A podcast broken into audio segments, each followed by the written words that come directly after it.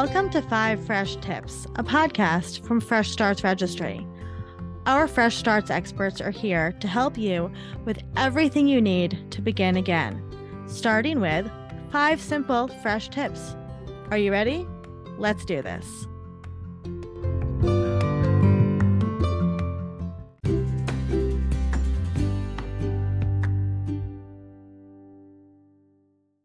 Everyone, I'm Holly Martins, a realtor in New Jersey and a Fresh Starts expert. And I'm here today with five fresh tips for you to help you get your marital home ready to sell and help you get through it sanely. First, you need to figure out where you're going to go. Putting the cart before the horse never works out well, and that applies to real estate too, especially in places like New Jersey where homes seem to sell in a second. The best thing that you can do before you put a for sale sign on your lawn is figure out where you're going to go next. If you're moving in with family, have conversations with them about where you'll be staying within their home and where all of your belongings will go. If you're planning on renting an apartment, you need to start looking at your budget and what's available in your area. And if you're planning on buying a new place, you'll have to have conversations with your money person first, whether that's a financial advisor, accountant, or a lending institution. It's critical for your own peace of mind and for the ease of the transaction to know where you're going to be resting your head at night once the house is up for sale. And remember, if you have pets, you'll need to factor that into conversations if you're staying in someone else's home or if you're going to be renting.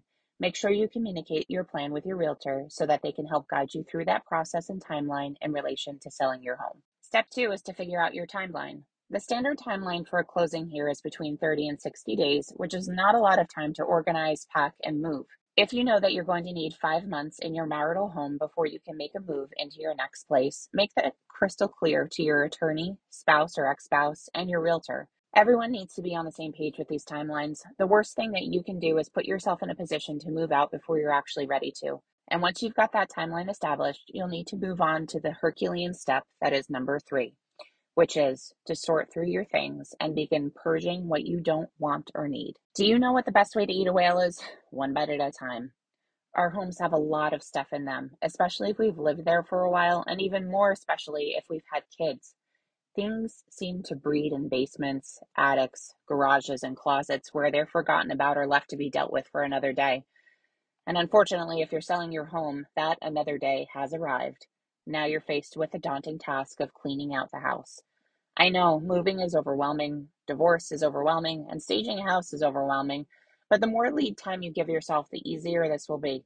If you have a long timeline, just commit to doing one box or one garbage bag of stuff per day.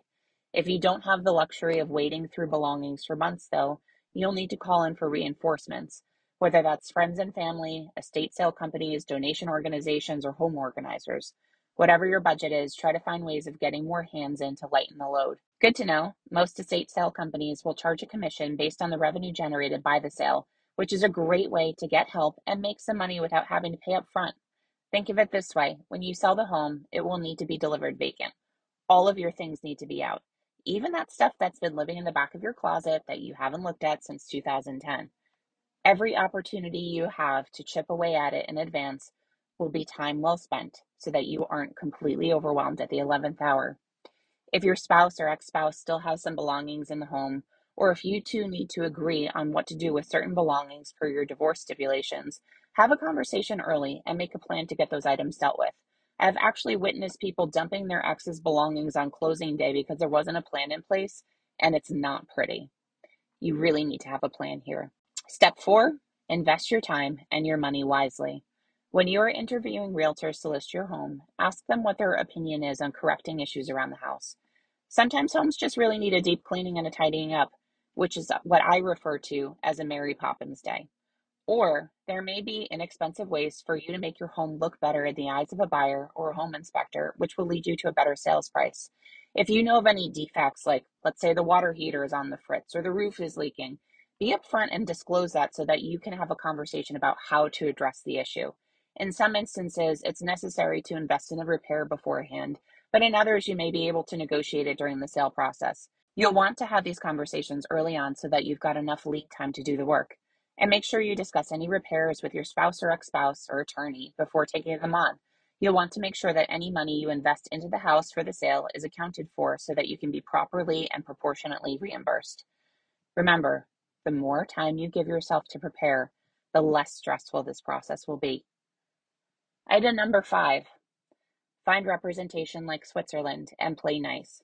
The realtor who you hire to sell the house needs to be a neutral third party who is representing both of the sellers in the house. They are not there to pick sides or play favorites.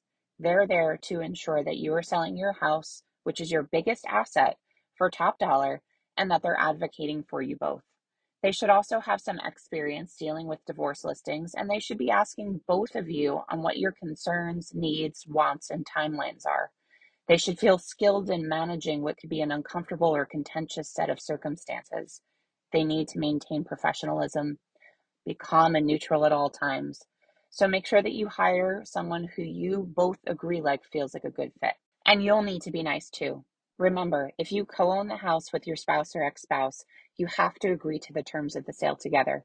There's a lot of negotiating that happens through this process, whether it's agreeing on a list price, agreeing on the offer you receive, deciding how to handle inspection findings or navigating appraisal issues, and handling the contents of the house.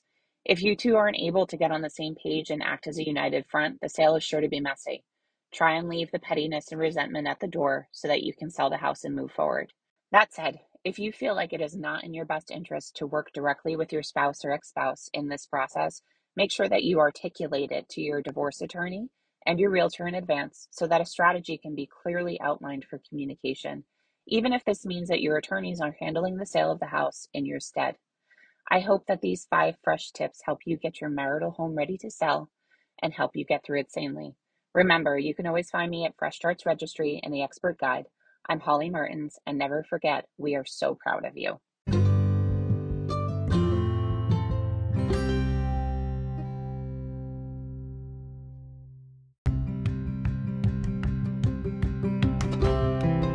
Thank you for listening to Five Fresh Tips, a podcast from Fresh Starts Registry. To browse the expert resource guide and build your hype team today, head to freshstartsregistry.com slash experts. And remember, we are always so proud of you. Keep up the amazing work.